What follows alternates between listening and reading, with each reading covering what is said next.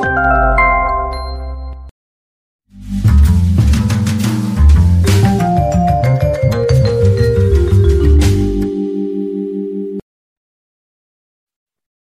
Sobat Ngopi, berjumpa lagi di Podcast Ngopi episode 3 bersama saya Vila. Pada episode ketiga Podcast Ngopi kali ini, saya akan ditemani oleh Kak Aziza yang akan berbincang santai mengenai Mabating Tips in Freshman Year. Simak selengkapnya di Podcast Ngopi edisi kali ini. Seperti yang kita tahu, bahwa menjadi mahasiswa baru adalah masa peralihan dan membutuhkan adaptasi dengan lingkungan barunya. Kita tahu bahwa perbedaan antara lingkungan sekolah dulu dengan lingkungan kuliah pastinya berbeda ya Kak ya.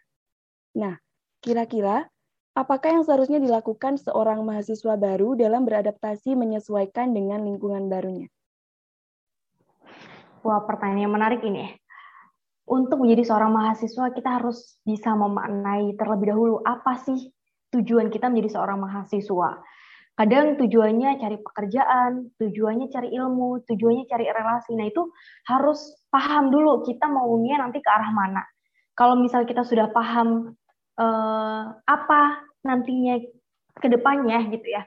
Nanti akan tahu kita nantinya eh, akan terbawa dengan lingkungan kita, terus bagaimana relasi-relasi kita gitu. Jadi yang pertama dan paling utama itu tahu apa tujuan kita. Yang kedua, kenali lingkungan gitu kita bisa aja bertemu dengan orang-orang baru, terus uh, komunitas baru, lingkungan baru, dan apa pun itu hal baru, bahkan bisa menjadikan uh, diri kita menjadi individu yang baru. Nah dari situ kita harus bisa menyesuaikan dengan kondisi yang ada, dengan cara yang seperti apa, yaitu jadi versi terbaik dari kita. Intinya uh, kenali tujuannya apa, terus mau ke arah mana dan tahu lingkungannya nanti siapa saja kita. Oke, berarti tentunya kita uh, sebagai mahasiswa baru harus tahu tujuan kita menjadi seorang mahasiswa dan juga mengenali lingkungan itu sendiri untuk uh, salah satu kunci dapat beradaptasi dengan cepat gitu ya kak ya? Yep, that's the point. Ha, bener banget gitu.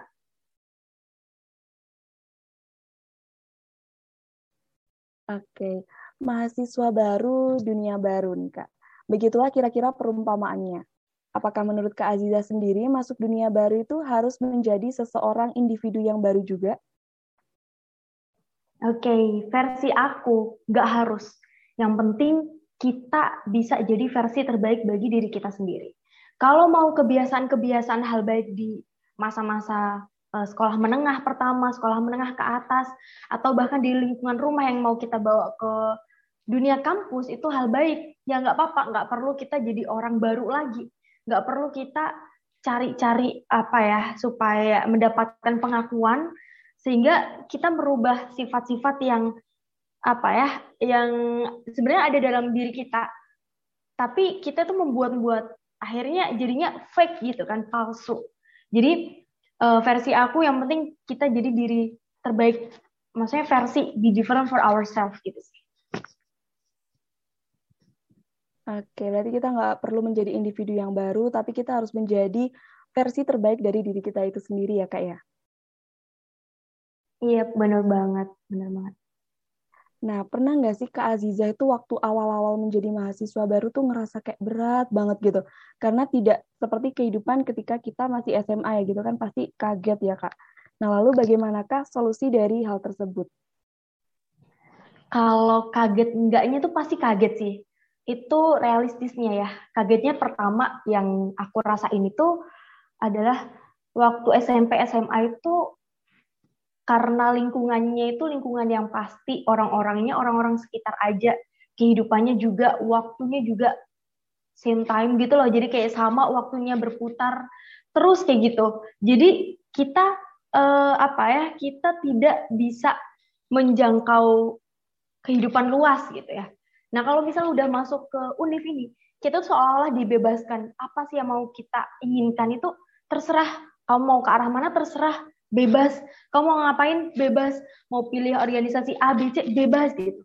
Nah, yang hal-hal bebas inilah yang kadang membuat shock buat kita, culture shock gitu ya. Uh, budaya yang baru, dunia yang baru, dan sebagainya. Sehingga kita akhirnya coba-coba apakah nanti bisa uh, bisa sesuai dan nyaman enggak dengan uh, dengan diri kita kayak gitu. Nah, solusinya kalau misal apa yang ngerasa kayak kaget gitu, tapi kita udah terjun di dunia itu, udah terjun di lingkungan itu gitu ya. Karena udah terjun ya mau gak mau harus diselesaikan. Tapi uh, apa pun itu yang selalu ku pegang adalah everything happens for a reason. Apa pun yang sudah kita lakukan itu pasti punya alasan. Nah, solusi yang bisa kita lakukan itu ya udah jalani terus coba kita bedah dan evaluasi kira-kira cocok nggak sesuai dengan uh, apa ya target ke depannya kita. Mau lebih ke arah akademis, mau lebih ke arah organi uh, organisatoris, mau lebih ke arah yang mana terserah bebas gitu sesuai itu yang penting harus kita kenali itu sih Wah, pemaparan dari Kak Aziza ini cukup relate ya untuk aku gitu. Karena aku juga awal-awal masuk kuliah juga mengalami kultur shock banget nih, Kak. Iya, realistis kan pasti banyak apa ya mahasiswa itu ngerasa eh, budaya kaget gitu, culture shock banget gitu loh. Jadi ya maklum aja sih, nggak masalah itu bukan hal yang yang perlu di permasalahin luar biasa gitu enggak nggak apa-apa kok iya kak benar banget karena pasti setiap individu juga mengalami hal yang sama ya kak ya gitu oke nah pastinya uh, peralihan dari masa SMA ke masa kuliah itu juga ada kaitannya dengan manajemen waktu nih kak nah bagaimana manajemen waktu yang baik selama menjadi mahasiswa baru dan proses penyesuaian dengan waktu kuliah itu sendiri menurut Kak Aziza? Oke, pertanyaan yang sering banget ditanyain ya. Sebenarnya ini versi bagi masing-masing orang ya. Kalau tentang time management itu uh, versi aku sendiri itu yang pertama dan yang paling utama itu adalah to-do list. Harus tahu targetnya apa. Karena contoh ya, contohnya aja kalau misal kita mau lomba lari, tapi kita nggak tahu nih jaraknya berapa meter dalam waktu berapa menit kayak gitu pasti kita akan cepat lengahnya gitu karena kita nggak tahu batasan apa yang mau kita apa ya capai gitu. Nah kalau misalnya udah tahu 500 meter dalam waktu 5 menit kayak gitu, udah waktunya uh, sekitar 4 menit sekian, wah masih sisa satu menit, berarti harus menempuh jarak berapa meter lagi untuk mencapai garis finish. Nah kalau kayak gitu kan udah dapet targetnya. Itulah perumpamaan kalau misal kita bisa to list gitu. Jadi kalau mau belajar, kalau mau organisasi, kalau mau ngelakuin sesuatu pasti to-do dulu. Hal-hal yang ya yang paling penting dulu, yang paling diutamakan gitu. Itu sih biar nggak apa ya kita nggak ke distract gitu lah intinya ya nggak ke distract dengan banyak hal. Akhirnya kita bisa monotasking dengan maksimal. Wah, sangat bermanfaat ya Kak, karena aku pribadi juga sangat-sangat susah untuk memanajemen waktu aku dengan baik gitu. Jadi sering hektik di satu hari kayak gitu. Iya, jadi kalau masalah pinter nggak time management itu relatif kan nggak bisa diukur bagi masing-masing orang gitu. Jadi kadang aku sering ngerasa kewalahan banget dengan waktu yang udah di di apa ya disesuaikan padahal itu udah to do list gitu kan jadi kayak dievaluasi lagi dievaluasi lagi jadi sama-sama belajar aja sih nah kalau misal kewangkalan dan kewalahan atau lain sebagainya yaitu mungkin dicari tahu penyebab sebab akibatnya aja gitu. Oke, semoga aku nanti bisa uh, membuat to-do dan juga menjalankannya dengan baik ya kak ya. Nah, apakah ada nih kak tips and trik menjadi mahasiswa baru menurut Kak Aziza sendiri, mengingatkan Kak Aziza itu sudah berhasil melewati masa menjadi mahasiswa baru ya kak? Iya bener um, lagi-lagi ya tahu targetnya apa gitu. Ada orang yang akademisi banget gitu. Ya udah berarti dia lebih lebih ke memaksimalkan ikut-ikut olimpiade gitu kan. Lebih fokus ke arah sana. Nah, kalau misal mau targetnya jadi anak organisatoris ya udah berarti ikut-ikut kegiatan yang uh, mendukung skill dan bakat mereka gitu. Mau ikut UKM boleh banget gitu, mau UKM apa aja gitu kan. Sesuai dengan kemauan minat. Itu sih. Terus kalau masalah uh, waktu ya kadang kita tuh apa ya gampang pengennya gitu. Kalau aku ngerasain dulu waktu maba itu pengen tiba-tiba pengen A padahal udah ikut B pengen C padahal ikut D gitu kayak gitu. Itu hal yang lumrah dan manusiawi. Harus ada temen lingkungan kita yang ngingetin kayak jangan banyak-banyak atau maksimalin diri. Takutnya nanti uh, ada hal yang ditinggalkan atau nggak maksimal kayak gitu. Nah dari situ akhirnya kita bisa belajar uh, apa ya fokus supaya nggak ke distract dengan yang lainnya. Nah cara untuk ke distract ini adalah apa ya uh, distraction elimination mengeliminasi distraksi itu. Jadi kalau misal aku lagi di BEM gitu ya aku lagi di BEM aku harus fokus di BEM. Aku nggak boleh mikirin aku nggak boleh mikirin UKM UKM lainnya. Aku nggak boleh mikirin kegiatan yang lainnya gitu. Ya aku ketika di BEM ya aku mikirin BEM. Waktu aku kuliah ya udah aku mikirin kuliah. Nggak boleh mikirin uh, tugas-tugas yang ada di BEM gitu. Supaya apa? Supaya kita bisa uh, bisa fokus nggak ke distract kayak gitu nah cara yang biasanya aku lakuin itu ada dua yang pertama itu selalu nyingkirin HP gitu jadi sampai kebiasaan supaya HP ini nggak mengganggu kita. Kalau misal kita diganggu oleh pikiran kayak misal lagi apa ya lagi belajar kayak gitu tiba-tiba kepikiran kayak job desk-nya BEM atau kegiatan-kegiatan lainnya kayak gitu ya. Nah, itu aku harus nyiapin lembar distraksi namanya. Lembar distraksi itu misal aku kepikirannya kayak oh aku lupa ngerjain mata kuliah kalkulus nih untuk besok ditulis berarti satu uh, deadline ngerjain kalkulus gitu. Terus ingat lagi, oh nanti mau beli apa kayak gitu dua apa kayak gitu itu lembar distraksi supaya ya udah kayak gitu nanti biar nggak lupa tapi kita tetap fokus dengan apa yang kita lakuin saat itu Wah, itu agak sulit ya, Kak. Karena aku pribadi juga apa-apa masih di HP gitu. Kayak masih belum, masih susah banget untuk nyingkirin HP kayak kurang dari empat jam itu kayak susah banget gitu kan ya, Kak, tentunya. Iya, karena apalagi kita kan uh, masa-masa online kan, jadi kayak nggak bisa terlepas dari HP, apa pun itu segalanya dari HP. Tapi yang penting bisa ini sih kenal waktu gitu. Aku kadang juga tiba-tiba, aduh udah berapa jam ini? Uh, kadang di HP itu ada pengingatnya sih kalau misal buka sosmed gitu ya, udah berapa jam buka sosmed ini, udah berapa jam buka sosmed ini biar kayak tahu diri gitu. Ya kak bener banget. Terus juga mengenai yang Eh, banyak pilihan UKM gitu kan di kampus juga menyediakan banyak minat kita gitu kan ya kak itu membuat kita kayak tertarik buat masukin semua kita di semua UKM itu gitu dan itu juga menjadi tantangan tersendiri untuk mahasiswa baru buat jangan terlalu apa ya dimasukin semua gitu biar kita juga bisa fokus di salah satu aja kan ya kak? Iya bener. Dan harus berani ini ya kalau misal ditawarin sesuatu kalau emang nggak bisa ya udah bilang enggak gitu. Kan kadang kayak kita ngerasa kasihan atau aduh eman gitu akhirnya diiyain semua. Nah itu kan jadinya kayak kita yang nanti akan kalan. Istirahatnya terganggu terus aktivitas-aktivitas lainnya terganggu. Itu yang terjadi waktu itu di aku kayak gitu. Awal-awal itu ngerasa kayak apa namanya istilahnya adalah people pleaser gitu kan. People pleaser itu uh, ngeiyain apa pun yang kayak kita ngerasa kasihan kayak kita merasa dianggap mampu. Padahal sebenarnya uh, waktu-waktu kita tuh nggak cukup gitu.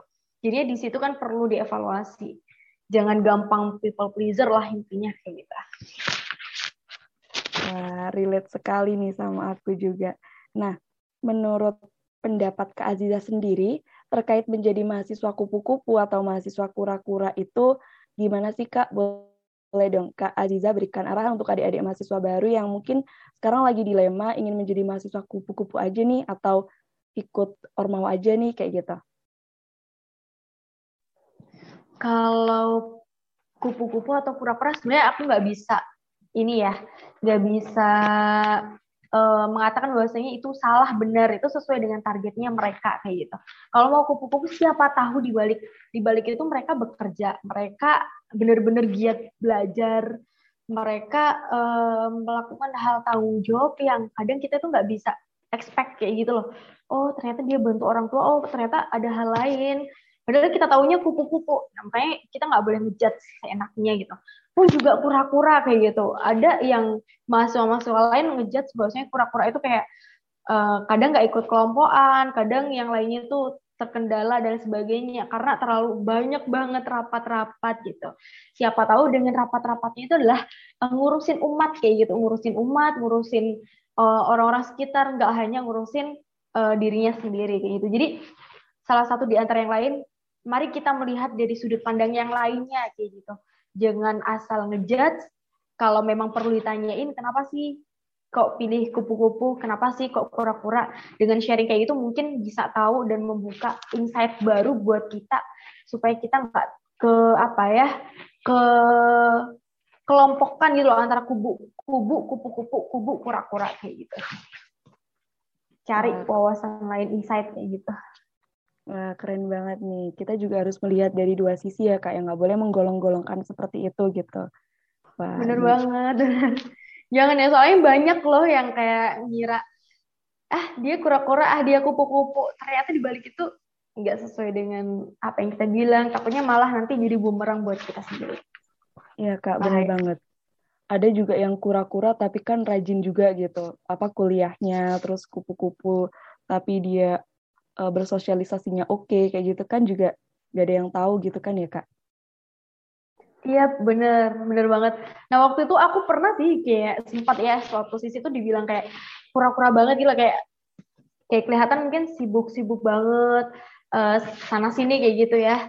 Terus dari situ membuktikan bahwasannya kayak oh aku bisa nih sidang pertama di jurusan, oh aku bisa nih uh, ngelakuin kayak gini walaupun aku pura-pura kayak gitu.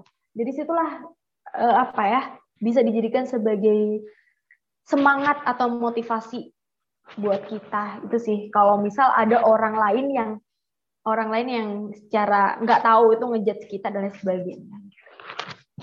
Uh, semoga uh, nular ya kak ya ke kita semua. Amin. Amin. Oke, okay. bagaimana menurut Kak Aziza sendiri terkait menjadi mahasiswa di tengah pandemi ini? Kan kita seperti yang kita tahu ya Kak, di masa pandemi sekarang kan pasti semuanya kayak jenuh gitu kan karena kita berkuliah di depan komputer, mengerjakan tugas di depan komputer, bahkan juga mengumpulkan tugas di depan komputer gitu. Nah, apa dari Kak Aziza sendiri itu ada semangat nih atau ada kayak pendapat gitu biar teman-teman nggak ngerasa sedih atau bahkan stres menjalani mahasiswa baru di tengah pandemi kayak gini?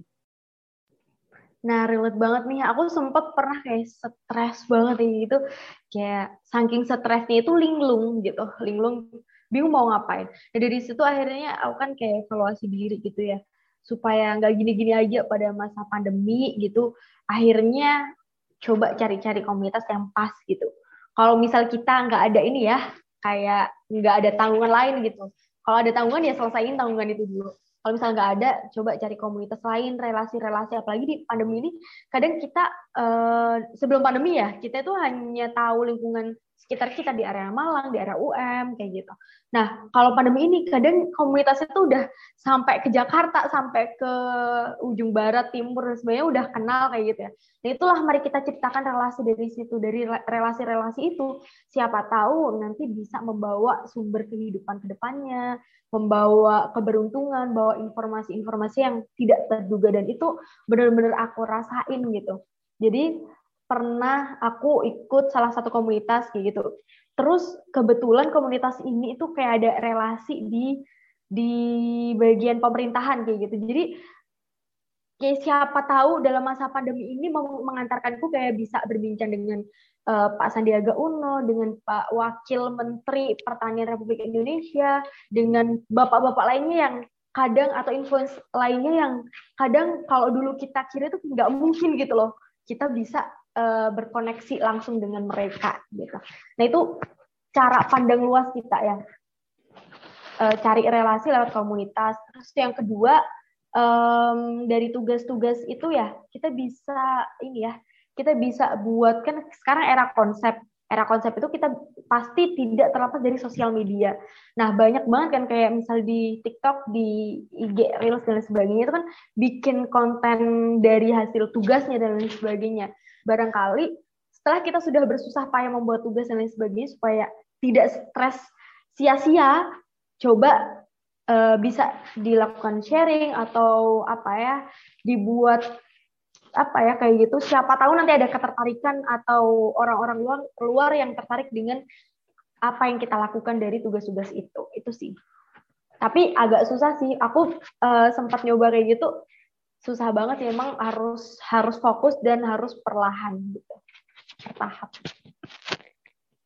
Oke, berarti meskipun di masa pandemi seperti ini, kita juga harus tetap produktif ya kak ya gitu. Apalagi semua kan serba online, jadi kita bisa uh, research research gitu terkait hal-hal yang membuat kita bisa produktif gitu sih ya kak.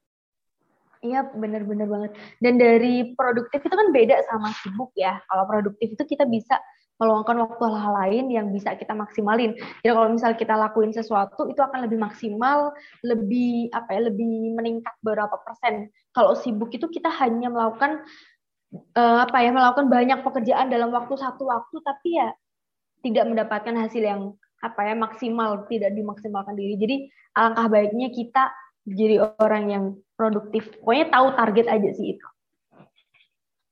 Wah, menarik sekali ya Kak ya. Nah, sebelum kita akhiri podcast Ngopi kali ini, aku ada satu pertanyaan terakhir nih buat Kak Aziza. Ada nggak sih Kak pesan dan kesan dari Kak Aziza terkait menjadi mahasiswa baru untuk Sobat Ngopi yang ada di rumah? Oke, jadi apa pun kita nantinya yang kita lakukan itu ya maksimalin diri jangan sampai menyesali apa yang udah menjadi pilihan kita gitu. Jadi life must go on gitu. Jadi kalaupun kita gagal, kalaupun kita uh, apa ya melakukan hal-hal yang sia-sia ternyata gitu, nggak apa-apa. Siapa tahu dengan kesia-siaan hal itu mengantarkan kita menjadi hal yang lebih baik lagi dengan mengevaluasi diri. Intinya jangan menyesali diri.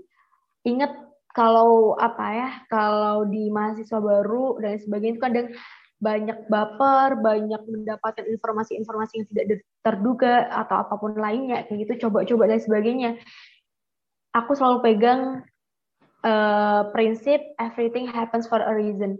Apa pun yang kita lakukan, apa pun itu pasti ada alasannya gitu. Nah itu kita cari alasan, cari tahu sebab akibatnya. Kenapa kok bisa terjadi hal itu gitu. Nah dari situ kalau misal udah jadi automatic habit ya, jadi kebiasaan jadi kebiasaan kita, jadi olah waktu kita, jadi apa ya, jadi hal-hal baik buat kita. Insya Allah ke depannya akan dipermudah untuk gala aktivitas, untuk gala impian, untuk gala apa pun yang ingin kita cita-citakan itu sih. Kalaupun kita mau jadi hebat itu itu bagus gitu ya. Tapi kalau misal hebat yang bermanfaat, apalagi untuk orang-orang sekitar, lingkungan sekitar itu jauh lebih bagus. Itu sih. Demikian bincang-bincang kita dalam podcast Ngopi episode kali ini. Terima kasih ke Aziza yang telah menemani saya selama beberapa menit di podcast Ngopi episode kali ini. Serta terima kasih kepada Sobat Ngopi yang telah mendengarkan episode Mabatings Tips in Freshman Year bulan ini. Nantikan podcast dengan tema yang menarik lainnya. Salam sejahtera, sampai jumpa, and have a nice day.